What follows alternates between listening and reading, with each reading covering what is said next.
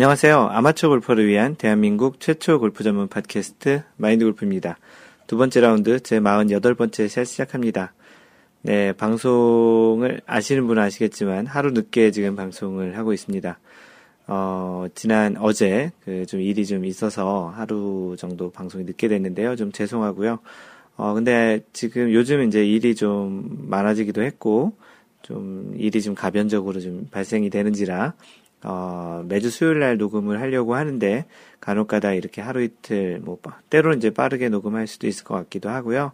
이렇게 하루 늦게 녹음할 수도 있을 것 같은데 어찌 됐든 화요일, 수요일, 목요일 그 정도에는 녹음을 계속 할 예정입니다. 혹시 하루 늦더라도 어, 이상하다고 생각하지 마시고요. 아, 좀 마인드 골프가 좀 바쁜가 보다라고 생각하시면 되겠습니다. 네, 캘리포니아에는 오랜만에 지금 비가 왔습니다. 오늘 그 사무실에 출근하는데 비가 좀 와서 굉장히 기분이 좋았는데요. 뭐 몇 번 얘기 드렸던 것처럼 캘리포니아가 겨울에 비가 좀 와야 되는데 비가 한동안 안 왔다가 지금 오랜만에 다시 비가 왔습니다. 뭐 골프를 치는 입장에서는 뭐 비가 오는 게 그렇게 좋지만은 않을 수 있지만 그 골프장 그또 골프 잔디 입장에서는 또 비가 어느 정도 오는 게 또 좋기도 하죠. 이번 주말까지 캘리포니아는 비가 계속 온다고 하는데요. 뭐 반면 한국은 뭐 미세먼지 이야기들이 계속 들립니다. 그 예전에는 황사라는 이야기를 많이 했던 것 같은데 미세먼지와 황사의 그런 차이점이 뭔지는 모르겠는데 네 먼지가 많다라는 얘기죠. 뭐 건강에 유의하시고요. 또 한 주를 잘 보내시기 바랍니다. 지난 주말에 마인드 골프 캘리포니아 원래회 2월 원래를 했습니다. 어, 마스타 K님, 어, 처음처럼님, KJ 초이님 이렇게 마인드 골프까지 4명이서 한 팀으로 라운드를 했고요. 아직 뭐 캘리포니아에 이렇게 사람이 많지 않은데 그래도 이제 조금씩 새로운 분들도 나오시고요. 처음처럼님은 이제 진짜 처음처럼 예, 나오셨고요. 네, 그래서 원래를 계속 하고 있습니다. 한 달에 한 번 정도씩은 계속 이 원래를 유지하려고 하고요. 말 그대로 원래니까 이제 조금씩 이제 그 사람도 좀 늘어나고 있는데 시간이 잘 맞지 않아서 계속 한 팀 정도로 플레이를 하고 있습니다. 뭐 3월 정도에는 아마 한 두 팀 정도가 될 것 같다라는 예상을 하고 있는데 과연 몇 분이 되실지는 어 이제 좀 가봐야 알겠네요. 골프계 소식을 전해드리겠습니다. PGA에서는 그 월드 골프 체, 월드, 골, 월드 골프 챔피언십 엑센추어 매치 플레이가 있었습니다. 뭐 경기를 보신 분도 있으셨겠고요. 이 제이슨 데이가 호주에 제이슨 데이가 우승을 했는데 공교롭게도 이게 굉장히 그 결승에서 다섯 번째 홀까지 가는 그 접전 끝에 우승을 하게 되었습니다. 이 경기를 보신 분들은 아시겠지만 이 상대 선수였던 프랑스의 빅터 듀비송 선수가 굉장히 끈질기게 그 이제 연장에서도 그 샷을 보여주면서 재미 어떻게 보면은 그 시청자 입장에서 굉장히 재밌는 경기였는데 당사자인 그 제이슨 데이 입장에서는 참 죽을 맛이었을 경기였던 것 같습니다. 그 연장 첫 번째, 두 번째 홀에서는 그 빅터 듀비송 선수의 second shot이 모두 선인장, 그 아리조나에 있는 골프장이었었는데요. 그 사막 지역에서 만든 골프장이라 그 페어웨이와 러프를 뺀 나머지 골프장을 뺀 나머지 지역에 선인장이 좀 많이 자라 있는 그런 구조였습니다. 그래서 빅터 듀비송 선수가 연장 그 두 번째 홀 19번, 20번 홀에 공교롭게도 두 번 다 선인장에 공이 걸린 또는 화단에 공이 걸린 그런 안 좋은 상황이었는데 굉장히 좀 어려운 그 트러블샷을 정말 진짜 기적같이 만들어서 파로 해가지고 계속 연장을 이어갔던 거죠. 그 동영상을 마인드골프가 카페에 올려놓기도 했었고 페이스북, 트위터에도 그 유튜브 동영상을 그 올렸었는데요. 그 샷을 보시면 참으로 그 한 번 정도는 있을 수 있을 것 같지만 그 두 번 연속 그렇게 이제 기가 막힌 샷을 만들어서 그 파로 그 par save를 하는 그런 모습은 참 확률적으로 굉장히 어려울 것 같습니다. 어, 이 경기가 매치 플레이였기 때문에 아마도 뭐 일반 스트로크 플레이였으면 unplayable ball 선언을 했을 수도 있을 것 같지만 이게 그 매치 플레이 한 홀을 지면은 곧바로 이제 지는 연장 상황이었기 때문에 아마도 그렇게 과감한 샷을 했던 것 같고요. 어, 마인드 골프가 이 빅터 디비송 선수를 알지 못했는데 어, 프랑스 선수이더라고요. 그래서 그 중계를 보니까 프랑스 태생으로 만약에 이 PGA에서 우승을 하게 되면 첫 승을 하게 되는 그런 선수였다고 합니다. 어, 굉장히 좀 재밌는 어, 생중계로 마인드 골프는 봤었는데 굉장히 재밌는 경기였었고요. 제이슨 데이는 참으로 오랜만에 그 다시 이제 PGA 두 번째 우승을 하게 되었습니다. 어떤 선수를 오늘의 그, 그 인물 탐구, 선수의 인물 탐구를 할까 고민을 했었는데, 그래도 우승한 선수를 하려고 조금 있다가 그 선무, 그 선수 인물 탐구에서는 제이슨 데이에 대해서 소개를 하도록 하겠습니다. 어, 이, 그 매치 플레이, 이 월드 WGC 월드 골프 챔피언십 대회를 간단히 소개하면 총 64명이 나와서 하는 대회고요. 매치 플레이니까 64강부터 32강, 16강, 8강, 4강 이렇게 결승을 가기 때문에 2회 6승 총 6번의 경기를 합니다. 그래서 다른 경기 대비 두 개, 두 번의 라운드를 더 하게 되죠. 그래서 일반적인 대회보다는 하루 빠른 수요일 날 대회를 하고요. 맨 마지막 날인 일요일 날은 그 4강과 결승 또 3, 4위전 이렇게 이제 36라운드를 합니다. 36홀 라운드를 하게 되는데요. 그 연장 그 다섯 번째 홀까지 왔으니까 체력 소모가 굉장히 많았겠죠. 그래서 이 매치 플레이에서는 체력 소모가 많으니까 매 경기를 18홀까지 다 하는 것보다 중간에 그 경기를 좀 빨리 많이 이겨서 홀을 많이 이겨서 중간에 이제 그 대회를 그 경기를 이기는 선수가 좀 더 체력 소모도 적을 수 있고 그런 선수가 우승 확률이 높다라는 그런 통계도 있습니다.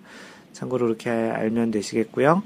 그 빅터 듀비성 선수는 마인드 골프의 그 머리에 굉장히 좀 강한 인상을 남긴 선수라 어, 마인드 골프가 이 선수의 팬이 좀 되었습니다. 어, 이번 경기로 인해서 빅터 듀비성 선수를 기억하게 되신 분들도 많은 것 같고요. 참고로 이 선수가 이기면서 올라왔던 선수 중에는 버바 왓슨이 있고 그랜 맥도웰도 있고요. 어니엘스가 있었습니다. 어니엘스는 이제 3, 4, 그 준결승에서 이제 이기고 올라왔는데요. 참으로 인상 깊었던 대회가 아닌가 싶습니다. 네, 이번 주에 정확히는 지금 진행을 하고 있는 그 PGA 대회는 혼다 클래식을 하고 있고요. 플로리다에서 열리는 대회고 그 골프장은 PGA 내셔널이라는 골프장에서 열리고 있습니다. 오랜만에 타이거 우즈가 출전했는데요. 지금 방금 전에 타이거 우즈가 1라운드를 끝났는데 그 one over par로 그 경기를 끝냈습니다. 파 70인 대회 그 구성이고요. 그래서 71타로 마무리해서 one over par로 타이거 우즈 1라운드를 마무리했고요. 한국 선수로는 양용은, 이동환, 위창수, 노, 노승열 이렇게 4명이 출전합니다. 양용은 선수는 트위터에도 그런 글을 남겼는데 가장 좋아하는 그 대회라고도 하고요. 양용훈 선수가 또 그만큼 이 대회에서 좋은 결과가 있었었거든요. 그래서 이번 주에 양용훈 선수가 어떤 결과가 있을지 좀 궁금하고요. 마인드 골프도 양용훈에게 트위터로 이번 대회 기대하겠다고 메시지를 남겼습니다. 유러피언 PGA는 지난주에 대회가 없었고요. 이번 주에는 이 발음하기가 되게 힘든데 TSHWANE 체인 체인 최웨인 최웨인 오픈이라고 하는 대회가 열리고요. 남아프리카 공화국에서 열립니다. 현재 그 레이스 투 두바이 랭킹 이거는 이제 PGA의 페덱스컵 랭킹과 비슷한데요. 그 상금 순위로 하는 것 같습니다. 현재 1위는 토마스 비온이고요. 2위는 세르지오 가르시아고 3위는 방금 전에 그 PGA 그 WGC 엑센처 매치 플레이에서 준우승한 빅터 듀비송 선수가 지금 그 3위를 달리고 있습니다. 네, 이 선수가 지금 23살 정도로 알고 있는데요. 상당히 좀 이제 기대가 되는 그리고 또 굉장히 그 골프를 자기만의 스타일로 좀 특히 short game이 굉장히 잘, short game을 굉장히 잘하는 그런 선수인데요. 그 지금 그 레이스 투 두바이 랭킹에서 3위를 하고 있습니다. 어, LPGA에서는 지난주에 혼다 LPGA 타일랜드 대회가 열렸었죠. 안나 노르드 그, 나, 안나 노르드크비스트라는 선수가 wire to wire로 우승을 했습니다. 뭐 1라운드부터 계속 이제 선두를 유지하고 마지막 라운드까지 우승을 했는데요. 그 박인비가 지난 2013년대 우승자였는데 계속 그 잘 따라갔으나 마지막에 안나 노르드크비스트 선수와는 두 타 차로 이제 준우승에 머물렀는데요. 지난대 우승하고 이제 이번 때 준우승했는데 이제 조금씩 이제 그 우승에 다가가는 것 같습니다. 어, 박인비는 지난해 이 대회를 우승으로 굉장히 그 연승 대회 5승 전체 이제 LPGA 우승을 해, 5승을 했는데 그런 이제 승수를 이제 만드는 시작이 됐던 그 대회였었고요. 앞으로도 이제 박인비 선수의 기대를 한번 박인비 선수의 좋은 그 경기를 기대해 보겠습니다. 네, 오랜만에 미셸 위도 그 잘했는데요. 그 마이너스 10으로 선두와 5타차 4위를 했습니다. 뭐 굉장히 잘했죠. 어떤 홀에서는 그 남자들 정도 남자들 정도 거리보다는 좀 짧지만 파5 500 한 50인가 60 정도 야드에서 어, second shot을 아이언으로 이렇게 올려서 이글하는 그런 인상적인 그 샷도 봤는데요. 아직까지도 지금 좀 그런 것이 퍼팅 자세가 조금 마음에 좀 보기에 좀 좋지 않습니다. 마인드 개인적으로는 그 골프에서 자세도 좀 중요하다고 생각하는데 그 미셸의 이런 퍼팅 자세가 조금 좀 거슬립니다. 본인은 뭐 오죽 퍼팅이 잘 안 됐으면 이렇게 하겠나 싶기도 한데요. 그래도 좀, 그, 좀, 뭐 조금 더 멋진 자세로 퍼팅을 하는 게 좀 좋겠다라는 생각이 좀 드는 그런, 그, 미셸리의 퍼팅 자세가 있었습니다. 이번 주 LPGA에서는 HSBC 여자 오픈이 열리고요. 싱가포르에서 열립니다. 지난해 우승자는 스테이시 루이스 선수였고요. 뭐, 그래서 그랬는지, 그 트위터에는 스테이시 루이스가 굉장히 좀 자주 보이는데, 음, 한국 선수가 이번 HSBC 그 여자 오픈에서 우승을 하면서 2014년 대회 우승을 시작했으면 좋겠습니다. 네, 이번 주 그 대회 우승자의 인물 탐구를 하겠습니다. 이번 주에 소개할 인물은 방금 전에 얘기했던 대로 WGC 액센츄어 매치 플레이의 우승자인 제이슨 데이 선수입니다. 네, 제이슨 데이는 그 1987년생이고요. 현재 나이는 26살. 어, 좀 어리죠. 그 최근에 우승했던 선수들이 30대였는데 그 제이슨 데이는 26살입니다. 출생은 그 호주고요. 호주 퀸즐랜드 출생이고 대학은 힐스 인터내셔널 컬리지에서 다녔습니다. 그, 그 조사를 하다 보니까 재밌는 것이 그 대학 시절 그 룸메이트 친구에게서 타이거 우즈에 대한 책을 빌려서 보고 어 이것이 이제 그 제이슨 데이를 고무시켜 가지고 매일 아침 점심 저녁으로 연습을 굉장히 많이 하게 되었다라는 그런 이야기가 있습니다. 그 타이거 우즈의 그 책에 있는 내용 중에 타이거 우즈의 score report를 벤치마크 하면서 자신의 어떤 목표를 설정하고 그래서 그것에 맞게끔 이제 그 연습을 하고 또 결과를 보고 이렇게 비교를 했다고 하는데요.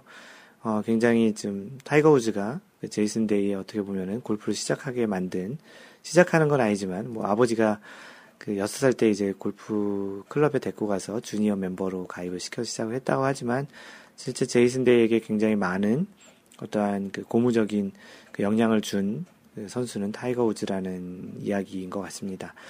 그렇게 이제 타이거 우즈를 보고서 이렇게 잘한 선수가 타이거 우즈와 같은 경기를 하고 있다라는 것이 아마도 제이슨 데이 개인적으로는 굉장히 좀 의미가 있고 처음에는 아마도 영광이었을 것 같기도 합니다. 2000년에 13살 나이에 그 호주 마스터즈 주니어 이벤트에서 우승을 했었고요. 뭐 전적이 좀 화려하더라고요. 2004년에는 호주 그 아이들 boys 그 girl boy의 boys 아마추어도 우승을 했습니다. 2004년에는 미국에서 열린 처음으로 이제 미국으로 넘어온 거죠. 미국에서 열린 그 캘러웨이 월드 주니어 챔피언십 15세부터 17세 부문 또 우승을 한 나름 그 전력이 아마추어 시절부터 전력이 좀 화려한 그 제이슨 데이였는데요. 어, 대부분의 그 PGA나 LPGA 선수, 어, 이런 유러피언 PGA 선수를 뛰고 있는 선수들은 나름 아마추어 시절에는 거의 소위 얘기하는 날고 기는 그런 선수였던 것 같습니다. 이 제이슨 데이는 프로 전향을 2006년에 했고요. 그 프로 우승은 통산 다섯 번 우승했는데 그 중에 이제 PGA 우승은 두 번 있습니다. 2006년에 이제 처음으로 프로 전향을 해서 NEC Master of NEC Master of Amateurs 대회에서 이제 우승을 하면서 프로 전향을 이제 하기 시작했고요. 당시에 이제 테일러메이드 아디다스와 계약을 했습니다. 지금도 이제 테일러메이드 아디다스와 계약을 계속 하고 있는 거로 알고 있고요. 중간에 뭐 스폰서를 바꾸지 않았던 것 같습니다. 어, 지난번 그 대회에서도 그 테일러메이드 그 슬라이더라는 드라이버와 이제 페어웨이 우드는 로켓볼을 사용했던 것 같고요. 네, 그래서 테일러메이드와 아디다스 광고가 아주 잘 되고 있는 것 같습니다. 2006년에 이제 PGA 첫 해 이제 참가를 해가지고 6개 대회에 참가해서 5번 통과라는 뭐 아주 잘한 그 스코어였죠.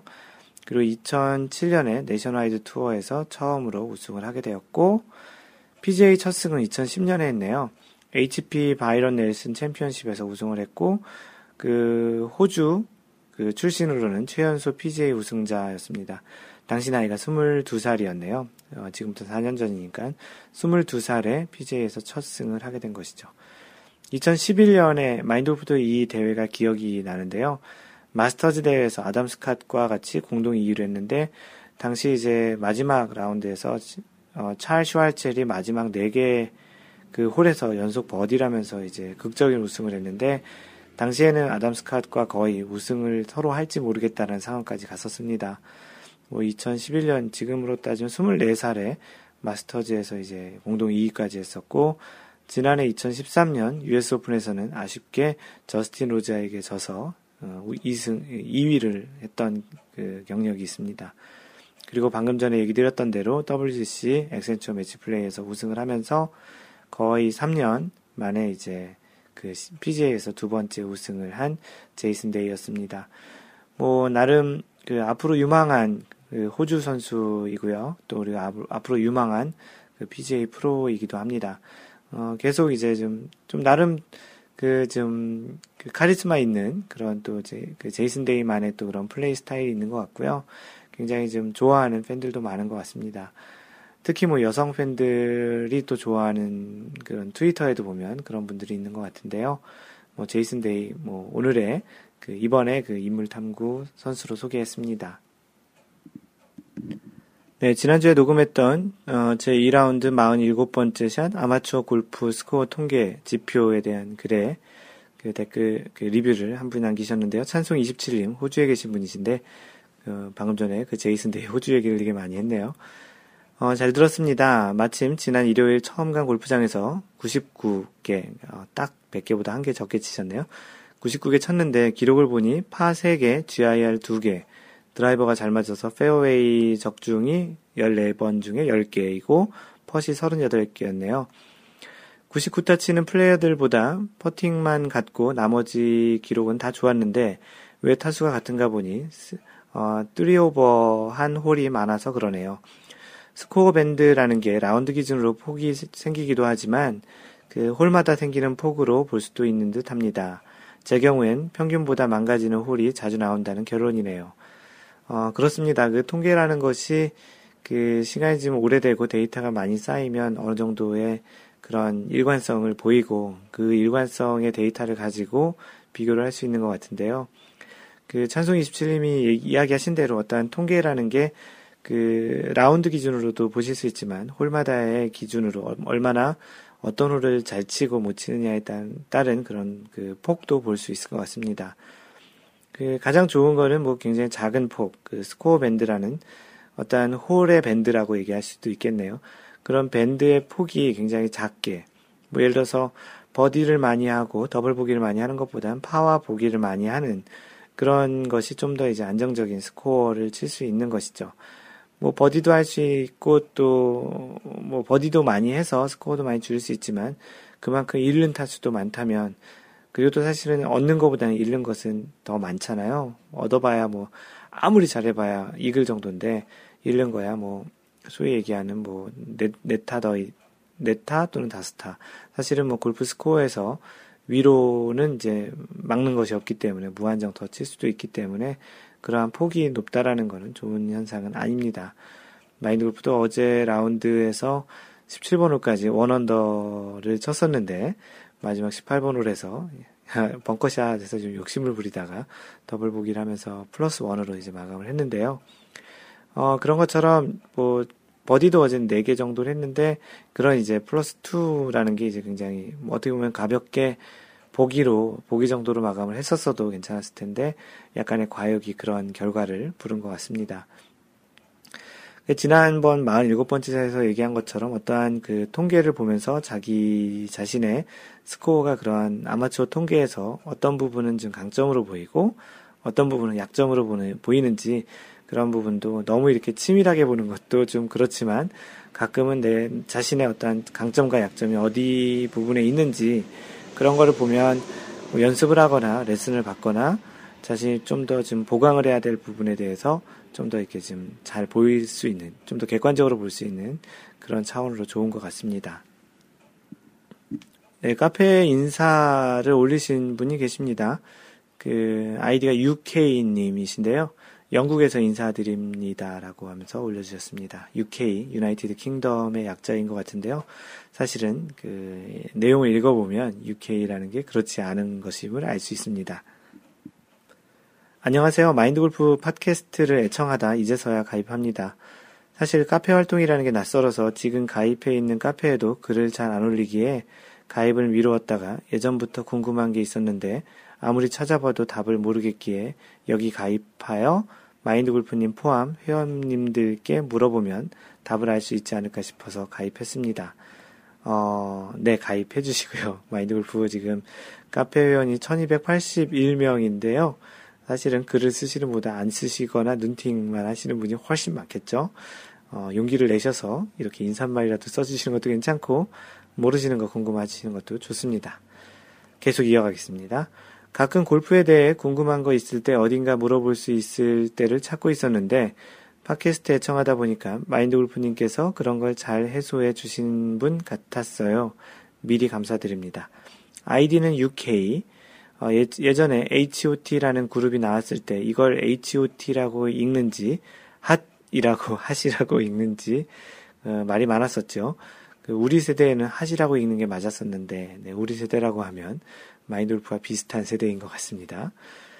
어, 그런 세대임에도 UK는 UK라고 모두 어, 읽으실 겁니다. 어, 저는 어, 영국에 살아서 UK라고 하긴 하지, 했지만 사실 골프 칠 때 욱 하지 말라고 말자고 해서 지은 아이디입니다. UK를 욱이라고 그래서 그래서 욱이라고 읽어주세요라고 욱님이 지금 글을 남기신 것을 읽어드리고 있습니다. 네 질문은 골프를 Q&A에 올렸습니다. 네, 조금 이따 마인드골프가 소개할 내용이고요. 그리고 추신으로 카페 회원 수 1280명, 어, 한 명 더 가입하시기 전에 써주신 것 같네요. 즐겨찾기 멤버 442명, 가입 인사 댓글 수 평균 서너 개, 그래서 가로 열고, 아, 짜다. 가입 인사에 대한 환영에 대한 메시지를 많이 안 써주신다라는 그런 내용인데요. 그, 이 방송, 이 팟캐스트를 듣고 계시는 카페원님께서는 그 가입 인사 댓글을 좀 남겨주셨으면 좋겠습니다. 가입 인사를 남기시려고 하시는 분들 중에도 이 댓글이 좀 적어서 안 남기시려고 하시는 분들이 있을지 모르니까 카페 활동하시는 분들은 꼭 가입 인사 어떤 분이 올리시면 댓글을 달아주시면 좋겠네요. 댓글 기대하는 건 아니지만 가입할 때 가입 인사란에 인사 남기라길래 다른 사람들 어떻게 썼나 보고 참고하다가 가입 인사는 그냥 형식상 하는 것 같아서 그냥 인사라고 쓸까 하다가 그래도 예의상 몇 줄 써야 될 것 같아서 이렇게 그 길게 써주셨다고 합니다. 카페 가입 목표랄까 활동이 뜸한지라도 어, 카페 가입 목표를 써주셨는데요. 활동이 뜸한지라도 눈팅을 확실하게 하겠습니다 라고 해주셨는데 어, 글도 나름 잘 써주시는 것 같으니 어, 좀 활동을 좀 해주셨으면 좋겠고요. 마인드 골프가 그 UK 그 영국 골프 소식도 많이 전해달라고 글을 남겨주셨는데요. 뭐 영국이 아무래도 골프의 발장지이기도 하잖아요. 어 그러니 이제 그 욱님의 그 소식이 아니고 욱님의 소식도 괜찮고요. 그 영국의 그 골프장 소식이라든지 영국의 골프 문화 또 가본 골프장의 그런 사진 같은 것도 좋으니까 실제 가보기 참 힘들잖아요. 나중에 마인드 골프가 꼭 가면 그 웅님을 한번 만나 뵙길 희망하고요. 그 전에 그 영국의 그 UK의 골프 소식을 좀 전해주셨으면 좋겠습니다. UK님 카페 가입 환영하고요. 이런 인사글도 또 고맙습니다. 네, 다음으로 마인드 골프 카페에 올라온 사연들을 몇 개 소개하겠습니다. 어, 예전에 마인드 골프가 해저드 지역에서 공을 칠 때 알면 어, 유리한 룰이란 것을 패러디해서 마크 플리즈님께서 해저드 지역에서 공을 칠 때 모르면 모를수록 유리한 룰이라고 해서 그 사진하고 같이 그 간단한 사연을 올렸는데요. 사진의 내용은 뭐냐면 그 겨울 라운드를 가셨는데 그 약간의 물이 고여 있는 호수 같은 데죠. 물이 고여 있는 곳인데 그곳이 이제 땅이 그 물이 얼, 얼어서 거기서 이제 어드레스를 하고 그 뭐그 그 얼음 위에서 치는 거 정도는 아닌데 어드레스 위치는 그 얼음이고 공의 위치는 그그 딱딱한 잔디였던 것 같은 그런 사진을 올려주셨습니다. 본인은 아니라고 그 다른 분이 치는 걸 그 사진을 찍으셨다고 하는데 뭐 마크 플리즈님하고 좀 비슷한 복장인과 모습이길래 이거 분명히 본인인 것 같다고 글을 써, 써드렸는데요. 어, 이분께서 이 상황에 그 클럽을 그, 그 땅에 대지 헤드를 클럽 헤드를 땅에 대지 않고 어드레스 하면 벌타를 안 받고 칠 수 있다라는 사실을 알게 된 다음에 그 겨울 골프에서 그 얼음 그 소위 얘기하는 해저드죠 거기가 거기서 치다가 두세 타 더 까먹고 망신을 당한 그 사연과 이, 사연이 있는 그런 사진을 올려주셨습니다. 사진상의 인물은 본인이 아니라고 이렇게 써주셨는데 뭐 상황에 따라 약간 다르긴 하지만 어, 이런 거는 차라리 몰랐으면 벌타를 하나 받고 그 드롭을 하고 쳤을 텐데 그 땅에다가 그 지면에 헤드를 닿지 않고 치면은 수, 어, 가능하다라는 그런 사실을 알았기 때문에 오히려 실수를 해가지고 어, 두세 타 더 까먹었다라는 그런 약간 패러디한 사연을 올려주셨는데요. 어, 조심하셔야 될 게 그러다가 이제 혹시 그 얼음을 깨버리거나 그러면 이제 몸이 빠지진 않더라도 발이 빠질 수 있으니까 조심하셨어야 될 것 같고요. 나름 재밌는 사진 고맙습니다. 마크 플리즈님. 네, 찬송 27님께서 오늘 연습이라는 제목으로 사연을, 올려주셨, 사연을 올려주셨습니다. 어, 요 몇 주 컨디션이 좋아서 100타 내외로 치고 있었거든요. 라베가 플러스 25니까 같이 치시는 분들이 좀 늘었네라는 코멘트가 많았고, 연습장 가면 더 잘 맞고, 크크. 어, 그러나 오늘 역시 그날이 돌아왔어요. 퇴근 좀 일찍 해서 레인지 갔는데 내가 스윙을 어떻게 했더라? 기억이 안 나고 라운드 나가서 이렇게 멘붕 됐던 추억이 떠오르고 어, 상심해서 집에 돌아왔네요. 전 정말 보기 플레이어만 되면 바랄 게 없는 행복한 골퍼가 될 것 같네요. 그날이 언제 올까요? 라고 어, 글을 남겨주셨습니다. 그 골프를 하다 보면 항상 잘 되는 항상 잘 되는 경우는 거의 없죠. 대부분 안 되는 경험들이 훨씬 더 많은데 보통 그 그날이 왔다라고 하면 소위 그분이 오셨다라는 말과 좀 비슷하게 아주 잘 됐다라는 그런 뜻일 줄 알았는데 그 찬송 27님의 사연을 들어보면 그날이 왔다라는 게 잘 안 된 날이었던 것 같습니다. 그 방금 전에 얘기 들었던 대로 뭐 잘 된 날보다 안 된 날이 더 많은데 그 어떻게 보면 주식 시장에서 그 대세 상승이라는 그런 전체적인 그 기간으로 보면은 그래프가 오른쪽 위쪽으로 우상향인 양의 기울기를 가진 그런 그 자신의 실력이 이렇게 상승하는 그런 측면으로 보지만 실제 그 주식 같은 경우도 보지만 그 보면 그 전체적인 그, 그, 뭐죠? 그 트렌드, 그의 선은 계속 증가는 하지만 그 사이에서는 그 곡선이 올라갔다 내려갔다를 반복하잖아요. 그래서 그런 측면에서 그 찬송 27님의 실력도 장기적으로는 서서히 상승을 하고 있지만 그 사이에서는 한 번 정도 내려가고 다시 또 올라가고 그런 것들이 반복되는 그런 것들의 연속인 선에서 그런 추세선이 그 결정이 된다고 봅니다. 그런 측면에서 찬송 27님도 뭐 간혹 이렇게 떨어지는 그 자신의 스윙을 어떻게 했는지도 모르는 그런 것도 있지만 또 어떻게 보면은 그 하룻밤 자고 일어나면 또 아무 일도 없던 것처럼도 잘 맞을 수도 있습니다. 너무 상심해서 그렇게 하지 마시고요. 다음날 또 가서 이렇게 너무 그 무리해서 일부러 어떤 것을 강제적으로 만들려기보다는 가볍게 이제 쇼게임부터 그렇게 좀 몸을 풀어가면서 이렇게 치면 뭐 자신도 또 모르게 자신의 그러한 또 템포와 그 분위기를 또 금방 찾을 수 있을 거라고 생각합니다. 뭐 그렇게 오랫동안 그 스윙을 했던 게 그게 일시적으로 기억 상실증처럼 까먹지는 않거든요.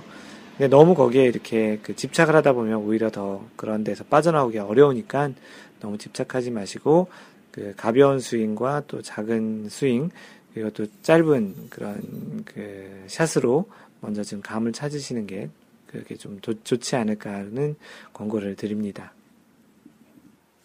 네, 다음으로 신영 엔지님께서 올려주신 골프 격언이신데요. 그 다른 그 기사를 퍼온 겁니다. 그 기사 내용은 그 맹, 김맹년, 김맹영 참 발음하기 힘든 이름인데요. 김맹영의 골프 영어 산책이라는 것에 이제 골프 명언 10선 중에 5개를 추려서 올려주셨습니다. 그 스코틀랜드 명언 첫 번째가 스코틀랜드 명언이라고 하는데 Don't give your advice before you are called upon 이라고 그 그냥 읽어드렸습니다. 발음이 좀 후진데요. Don't give your advice before you are called upon. 그냥 한 글자씩 띄어서 읽어드리겠습니다. 어, 해석을 해보자면 가르쳐 달라고 하기 전에 먼저 가르쳐 주지 말라라는 그런 내용입니다. 거기다가 이제 그 신영현지님이 답글을 자기가 다셨는데 자중하겠습니다. 이렇게 그 가르쳐 달라고 하지 않 하기 전에는 먼저 가르쳐 주지 않는다는. 보통 이렇게 주변에 보면은 고수일수록 함부로 이렇게 다른 분의 스윙에 대해서 이렇게 가르치려고 하지 않는데 예전에 그런 말이 있었죠. 그 프로는 돈을 주지 않으면 안 가르쳐 주고 싱글은 좀 조르면 조금 가르쳐 주고 90대는 자신이 도시락 싸가지고 다니면서 가르쳐 드린다고 하는데 그런 이야기의 맥락인 것 같습니다. 어, 두 번째는 Golf is the only game I know of that actually becomes harder than harder the longer you play it. 그냥 그냥 문맥 없이 그냥 읽으려고 하니까 좀 그러네요. 또 골, Golf is the only game I know I know of it. I know of that actually becomes harder the longer you play it. 어, 이런 뜻인데요. 그러니까 마인드 골프 영어 잘 못해요. 그 바비 존스가 한 이야기인데요. 골프는 구력이 오래될수록 어렵다라는 것을 깨닫게 해주는 게임입니다. 그러니까 당신이 그 경기를 오래 할수록 골프는 사실 점점 더 그 알기 어렵다라는 그런 거입니다. 뭐 그러면서 신영엔지님께서 자중하겠습니다. 투라고 또 올려주셨는데요. 바비 존스가 그러니까 어떻게 보면은 골프를 더 오래 하면 오래 할수록 그 고개를 숙인다라는 그 어떻게 보면은 벼가 익을수록 고개를 숙인다라는 그런 것과 첫 번째 그 이야기와도 좀 비슷한 내용 같고요. 어, 세 번째는 There is no game like golf. You go out with three friends, play 18 holes, and return with three enemies. 뭐 쉽죠 이거는 작자 미상이라고 했는데요. 골프 같은 게임은 없다. 세 명의 친구가 나가서 같이 18호를 돌고 나면 세 명이 적이 생겨서 이제 돌아온다라는 내용입니다. 어, 뭐, 뭐 딱 들어보시면 무슨 내용인지 알겠죠? 그네 번째는, 어, if your opponent has trouble remembering whether he shot a 6 or a 7, he probably shot an 8. 그러니까 뭐냐면요. 스코틀랜드 명언이라고 하는데 당신의 상대가 여섯 타를 쳤냐, 일곱 타를 쳤느냐 잘 기억해내느라 좀 힘이 든다면 그는 분명히 여덟 타를 쳤을 것이다 라는 내용입니다. 어, 재밌네요. 그 골프에서 스코어를 속이는 경우들이 좀 많이 있는데 어떤 사람이 여섯 타 쳤냐, 일곱 타 쳤냐를 잘 모른다면 그 사람이 여덟 타 쳤다라는 그런 내용입니다. 어, 좀 생각을 좀 많이 하게끔 하는 그런 그 명언인 것 같습니다. 마지막으로 어, a good a good golf partner is one who is always slightly worse than you.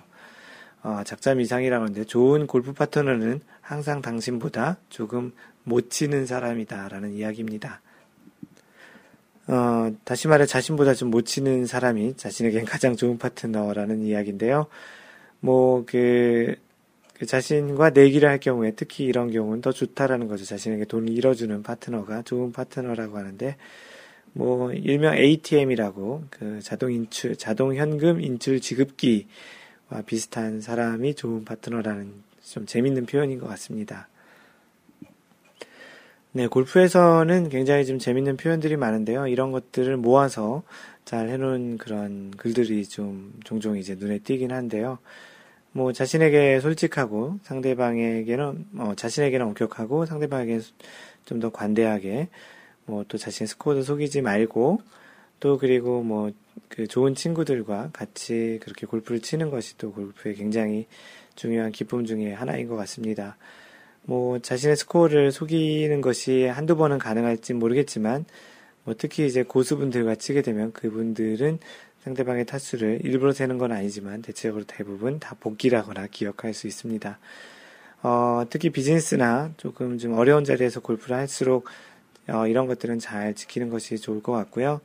또 누군가에게 어떠한 어드바이스 줄 때는 어, 뭐 소위 얘기하는 오지랖 넓지 않게 그분이 좀 원할 때 또는 이제 좀 어떠한 그 사전에 그런 어드바이스 해도 되겠냐라고 물어보시는 것도 괜찮을 것 같고요. 좀 그런 면에서 좀 자중하는 게 좋을 것 같습니다. 어, 그리고 또 이제 어드바이스 하더라도 라운드 중에 하시는 것보다는 끝나고 나서 어드바이스를 하게 해도 괜찮겠냐라는 이야기를 물어보시고 어, 아주 세세한 부분보다는 큰 전체적인 윤곽 차원에서 이렇게 해주시는 게 좋겠다라는 게 마인드 골프의 생각입니다.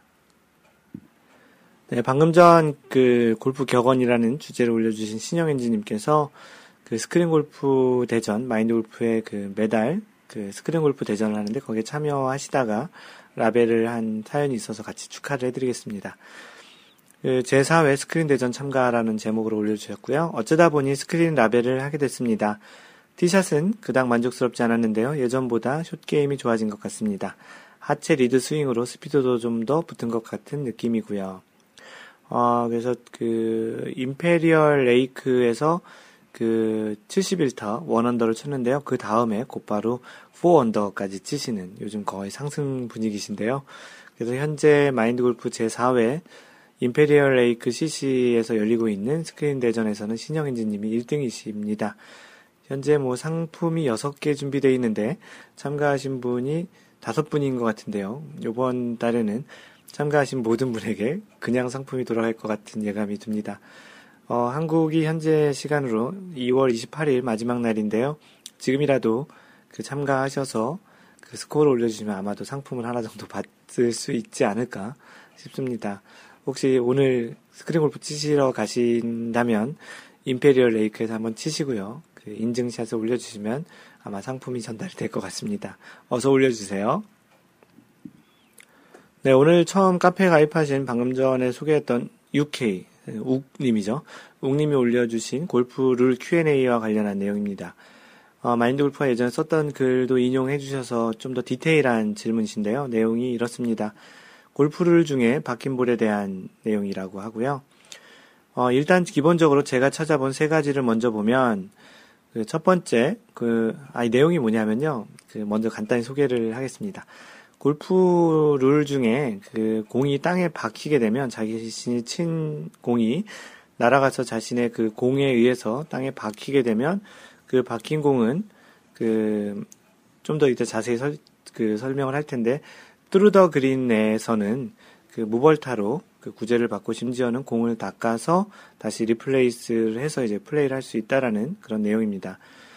그래서 예전에 그 마인드 골프가 그 공에 골프공이 땅에 박힌 경우 그리고 또 그 타이거 우즈의 공이 그, 그 땅에 박힌 그런 embedded 그런 그 조항에 의해서 무벌타 드롭을 받아서 진행을 했으나 사실은 그 지역이 무벌타를 받을 수 없는 지역이기 때문에 이벌타를 받았던 그 타이거 우즈의 사연 그런 것들이 있었는데 거기에서 좀 더 디테일하게 좀 그 만약에 그 공이 그 페어웨이가 아닌 러프 지역에서 공이 박혀도 무벌타를 받을 수 있느냐라는 그런 내용입니다. 그래서 자세히 좀 그 소개를 하면 그래서 이 욱님께서 그 찾아본 세 가지의 내용이 그렇습니다. 그 골프룰에 나와 있는 조항을 그 첫 번째 하나 인용을 하셨고요. 두 번째는 마인드 골프가 썼던 그 골프공이 땅에 박힌 경우. 세 번째는 타이거 우즈가 이벌타 먹은 땅에 박힌 공에 대한 처리. 그것에 대해서 그 인용을 하시면서 본인의 그 내용을 그 전달을 했는데요. 그 골프룰을 보면 그 영어로 이제 closely mown area라고 있습니다. closely mown area. 그러니까 아주 바짝 그 깎아놓은 지역이라는 뜻이고요. 어, cut to fairway height or less. 그래서 그 fairway 크기, 높이 또는 그보다 좀 낮, 어, 낮게. 그래서 즉 짧게 깎은 구역에서만 그 페어웨이에서 페어웨이의 높이 또는 그보다 짧게 깎은 구역에서만 벌타 없이 드롭할 수 있게 그 골프 룰 25-2 조항에 되어 있는 걸로 나와 있습니다.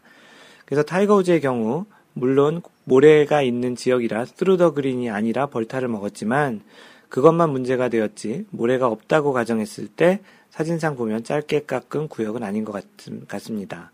여기서 좀 부가적인 설명을 드리면 그 골프 룰에서 the green 그 through t h r o u g h through the green이라는 용어는 무엇이냐면 티잉 그라운드와 그 그린 그리고 해저드 지역을 뺀 나머지 골프장 지역을 the green이라고 합니다.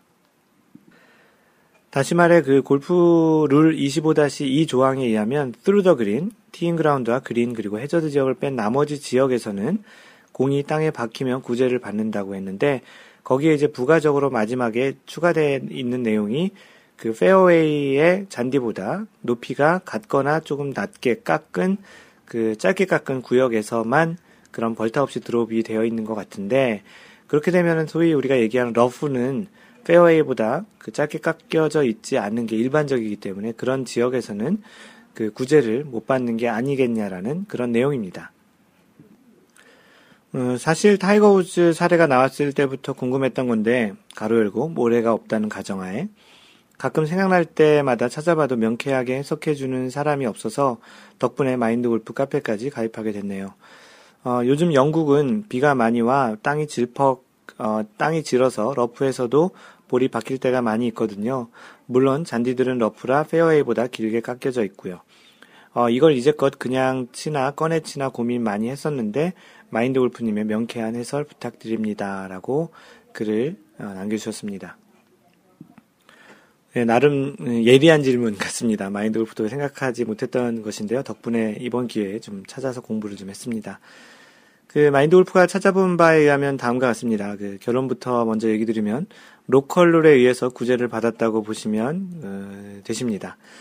어, 이미 마인드 골프가 블로그에 포스팅해서 언급했던 25 조항에 의하면 through the green 내에서 그 짧게 페어웨이 잔디보다 같거나 그보다 낮은 지역에서 자신의 피치 마크에 들어갈 경우에만 그 벌타 없이 구제를 받도록 되어 있는데 그 유케이님이 이야기하신 러프에서 공이 박히게 될 경우에도 이 25-5 조항의 구제를 받느냐라는 그런 질문에 대한 답을 얘기 드리면 그 골프 그 룰에 보면 그, 그 부칙이 있습니다. 그 부록이라고 하는 어펜딕스 그 부분이 있거든요. 원래 골프 룰의 전반적인 걸 그 설명을 하는 부분이 있고 그 뒤에 부록 부분이 있는데요. 거기에 이런 내용이 있습니다. 위원회는 비정상적인 코스 상태에 대해서 본 규칙의 부칙 어, 1에 기재된 방침에 부합되는 한 로컬 룰을 제정해서 공표할 수 있다. 그러니까 로컬 룰에 대해서 위원회는 상황에 따라서 그, 그 로컬 룰을 지정할 수 있다고 하는데 그 로컬 룰도 약간의 가이드라인이 있습니다. 무조건 로컬 룰을 다 할 수 있는 건 아니고요. 그래서 부칙 1-4항에 보면은 일시적인 조건, 그래서 뭐 진흙이나 극도의 습기, 어, 불량한 상태 및 코스의 보호라는 제목이 있는데요. 어, 그런 제목에서 이제 로컬 룰을 사용할 수 있는 내용 중에 그 첫 번째 내용이 그 지면에 박힌 어, 공에 집어 올리기와 닦기라는 항목이 있습니다. 이, 사, 이 내용을 읽어드리면, 어, 진흙과 극도의 습기를 포함하여 through the green, 아까 설명해 드렸죠? 티잉 그라운드와 그린, 그리고 그 해저드를 뺀 나머지 골프장 지역을 through the green이라고 하죠. 진흙과 극도의 습기를 포함하여 through the green의 모든 곳에서 지면에 박힌 볼을 어, 집어 올리도록 하고, through the green의 모든 곳에서 또는 through the green의 어, 잔디를 짧게 깎은 지역 위에서 그 볼을 집어 올리고 닦고 그리고 다시 리플레이스 하도록 허용하고 있, 허용하는 어, 일시적인 조건들은 정당한 경기를 어, 해치, 어, 이런 정당한 경기를 할 수 있도록 한다라고 정의되어 있습니다. 네, 골프를 그냥 읽어드리면은 좀 내용이 좀, 어, 좀 어려울 수도 있는데요.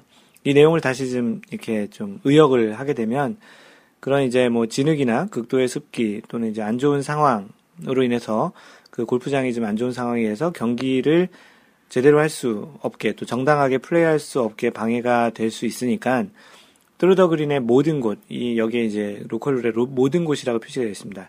어, anywhere이라고 표시되어 있는데 이 모든 곳에서 벌타 없이 공을 닦아서 리플레이스하여 경기를 재개할 수 있음을 명시하고 있습니다. 어, 골프 룰 25-5 조항에는 이런 뭐 anywhere이라는 단어가 들어가 있지 않지만 로컬 룰에 의해서 어, 위원회가 그렇게 판, 그 판단이 된다면 through the green의 모든 곳에서 그 이제 이러한 그 공을 집어들고 박힌 공이 박힌 경우에 공을 집어들어서 닦아서 다시 놓고 플레이할 수 있다라는 그런 로컬 룰이 있다라는 것입니다. 여기서 중요한 것이 이제 모든 곳 anywhere이라는 단어고요. 그래서 이제 뭐 페어웨이뿐만 아니고 이제 러프 우리가 보통 얘기하는 페어웨이보다 조금 잔디가 긴 러프에서도 그런 로컬 룰에 의해서 구제를 받았다고 판단하시면 좋을 것 같습니다. 그 UK님 아니 UK님 아니죠. 웅님이죠. 웅님과 같이 그 영국에서 이제 비가 많이 오는 것 같은데요. 비가 많이 오는 지역 또는 이제 때로는 그런 날씨에서 라운드 하다가 이런 경우가 발생하면 그 자체 로컬 룰 자체 로컬 룰이라고 봐도 되겠죠 왜냐하면 우리가 대회를 하는 건 아니니까 committee가 없겠죠 그렇다고 그 스코어 카드 뒤에 이러한 그 박힌 공에 대해서 이렇게 명시하는 경우는 그렇게 많지 않으니까 그 자체적으로 그렇게 좀 질거나 그런 상태로 인해서 공이 박혔다고 하면 그대로 로컬룰을 적용해서 무벌타로 진행하는 게 좋겠다라는 그 판단이 드는 게 마인드 골프의 생각입니다. 뭐 나름 궁금한 부분이 해소되었는지 모르겠고요. 곧바로 마인드 골프가 이 녹음을 하는 중에 웅님께서 이제 그 답글을 달아주셨는데요. 긴 답글 고맙다고 해주셨고요. 뭐 덕분에 묵은 채증이 내려간다고 하셨습니다. 골프를 부칙도 잘 봐야 된다라는 걸 명심해야 되겠다고 글을 남겨주셨고요. 매주 마인드 골프 팟캐스트를 듣고 계신다고 하시면서 덕분에 골프 상식이 매주 한 단계씩 업그레이드 돼 간다고 하십니다.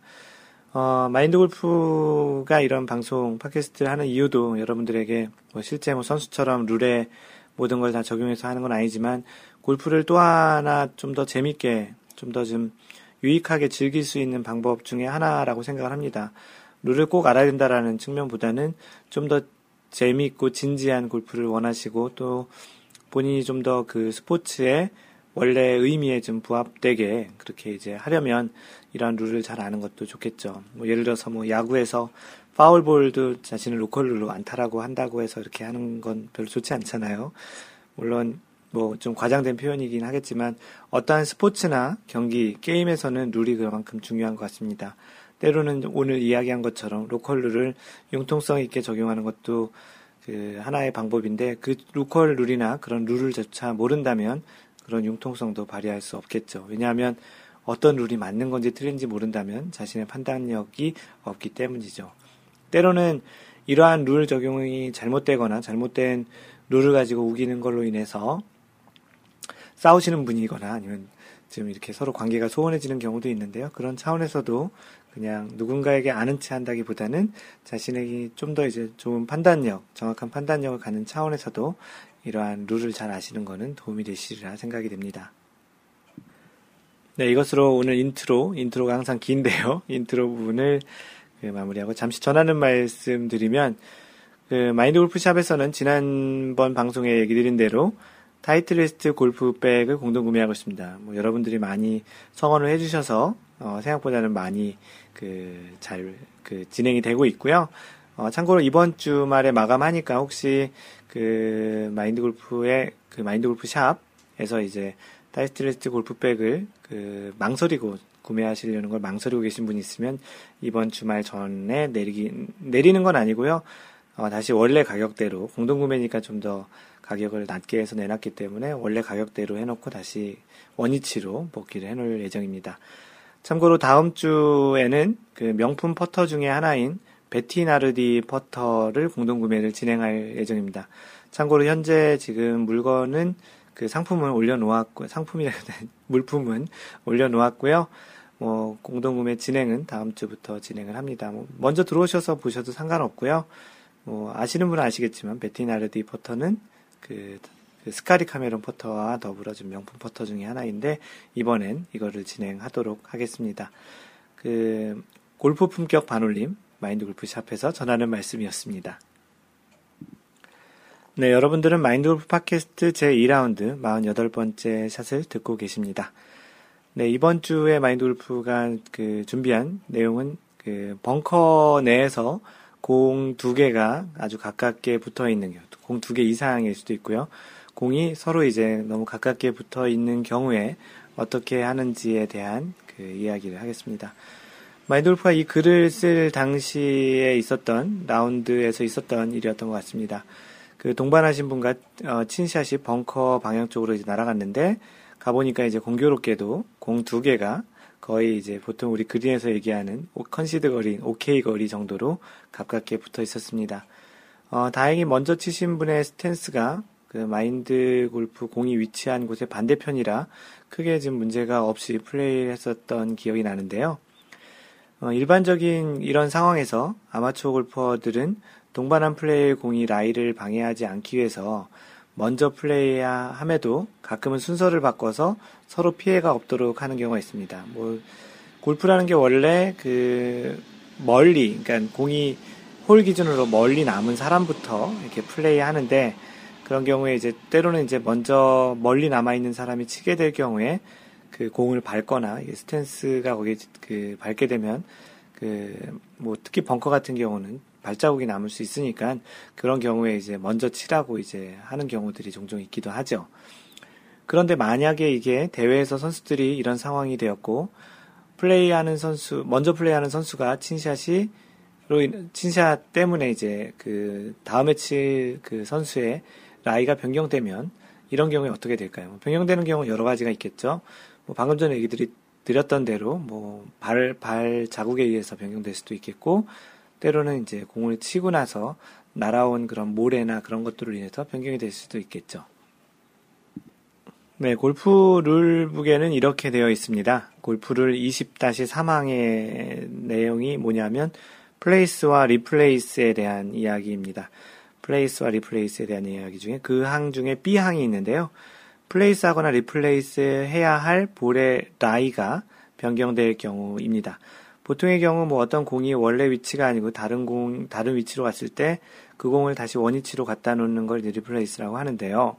그렇게 할 경우에는 대부분 뭐 그 원래 있던 공의 위치가 뭐 특별히 땅이 파지거나 그런 일이 아니고서는 대부분 변경이 안 되는데 오늘 이 지금 팟캐스트에 소개하고 있는 벙커에서는 그 먼저 어떤 사람이 공을 치게, 치게 됐을 때 모래가 날라와서 자기 공을 덮더라도 라이가 개선이 된 경우가 있을 수 있죠. 그런 상황에 대해서 이제 규정을 해놓았는데요. 벙커 안에서는 최초의 라이와 되도록 같은 아 최초의 라이와 되도록 가급적이면 이죠. 되도록 같은 상태로 다시 만들어야 하며 그 라이에 그 볼을 place 하지 않으면 안 된다. 해야 된다라는 거죠. 꼭 이 룰북에 보면 하지 않으면 안 된다라는 그런 좀 두 번의 그 부정적인 표현을 좀 많이 쓰는데요. 그러니까 원래 자리에 다시 놓아야 되는데 그 다시 원래 자리에 놓는데 그 상태는 원래 있던 상태와 최대한 가깝게 만들어 놓고서 해야 된다라는 이야기입니다. 네, 다시 얘기 드리면 만약에 그걸로 인해서 공이 그 땅이 파였거나 아니면은 뭐, 잔, 그, 모래가 날라와서 공을 덮고 있다면, 그러한 부분은 다시 원위치로 만들어서, 최대한 원래 있었던 것과 비슷한 상황을 연출을 해놔서, 진행을 해야 된, 된답니다. 어, 그래서 일단 뭐, 만약에 오늘 마인드 골프가 이야기했던 그런 상황이 된다면, 두 번째 칠 공을 먼저 마크를 하고 이제 집어드는 게 좋겠죠. 그리고 나서 첫 번째 플레이어가 공을 치고 나서, 라이가 변경되지 않았다면 마크한 곳에 그대로 놓고 치면 되고, 만약에 그 라이가 뭐 모래가 날라왔다든지 땅이 파였다든지 그렇게 변경이 되면 원래 있던 장소에서 최대한 원상태로 만들어 놓고 플레이스하여 이제 공을 치면 된다라는 겁니다. 뭐 이럴 경우 이제 벙커에서는 이제 모래를 고무래로 이제 이렇게 고르거나 만져서 원상태로 만드는 행위는 인정이 되고요. 그런 상황은 이제 무벌타니까 만약에 이제 그런 비슷한 상황이 되면 고무래로 최대한 좀 비슷한 상황을 연출을 해서 만들어가죠. 뭐 보통 일반적인 선수들이 하는 대회에서는 어, 그 벙커가 아주 곱게 잘 정리되어 있죠. 뭐 선수도 정리를 하지만 캐디가 대신 이게 정리를 잘 해놓기 때문에 특별히 발자국이 있거나 그런 일은 거의 없습니다. 그렇기 때문에 선수들 같은 경우에는 최대한 그 잔디를 잘, 그 모래를 잘 골라놓은 상태에서 다시 공을 올려놓고 치면 되고요. 일반적인 아마추어에서도 그런 일이 발생한다면 그 고무래로 그, 그 모래를 다듬다든지 아니면 그 발로 최대한 좀 비슷하게 아니면 손으로 비슷하게 해서 그 다음에 이제 공을 다시 놓고서 이제 진행을 하면 되겠습니다. 그 참고로 예전에 여기 선수 지망생들이 이렇게 캘리포니아 와서 골프를 치는 것을 봤는데요. 그 선수들 같은 경우는 공의 그 발 자국에 들어가게 되면 그 공을 다시 제대로 다 그 발자국을 치워놓고서 공을 다시 올려놓고 그냥 진행을 하도록 하더라고요. 뭐 옆에 감독이 얘기하는 걸 들어보면 실제 그렇게 그 발자국에 들어가서 경기를 하는 경우는 그렇게 별로 없기 때문에 실제적 그 그 대회나 그런 데서는 거의 없기 때문에 그런 상태에서 치는 것은 그 연습이라고 보기에는 좀 힘들다라고 해서 그런지 원래 이제 상태 최대한 이제 좋은 상태를 놔두고 이제 치기도 하는 모습을 보았습니다. 그래서 뭐 아마추어에서도 약간 로컬룰 비슷하게 어떤 발자국이나 너무 좀 심하게 그 잔, 그 벙커 안에 공이 놓여 있으면 그거는 이제 다시 그, 그 모래를 고르고 치는 것도 하나의 로컬로서 여러분들 주변의 분들이 동의하신다면 그렇게 치는 것도 나름 융통성이 있는 플레이라고 생각이 됩니다. 네, 이로써 마인드 골프 그 48번째 그 샷 마감하고요. 마인드 골프의 글은 블로그 마인드골프.net에 오셔서 보시면 되고요. 페이스북은 facebook.com slash mindgolf 트위터는 at mindgolfer m-i-n-d-g-o-l-f-e-r이고요. 카페는 네이버에서 마인드골프 카페 또는 카페.네이버.com slash mindgolfer입니다. 이메일은 mentor at mindgolf.net이고요. 그 마인드 골프의 쇼핑몰 골프 품격 반올림 마인드 골프 샵은 마인드골프샵.com입니다. 항상 배려하는 골프 하시고요. 이상 마인드 골프였습니다. 제 2라운드 49번째 샷에서 만나요. Don't worry, just play mind golf. Bye!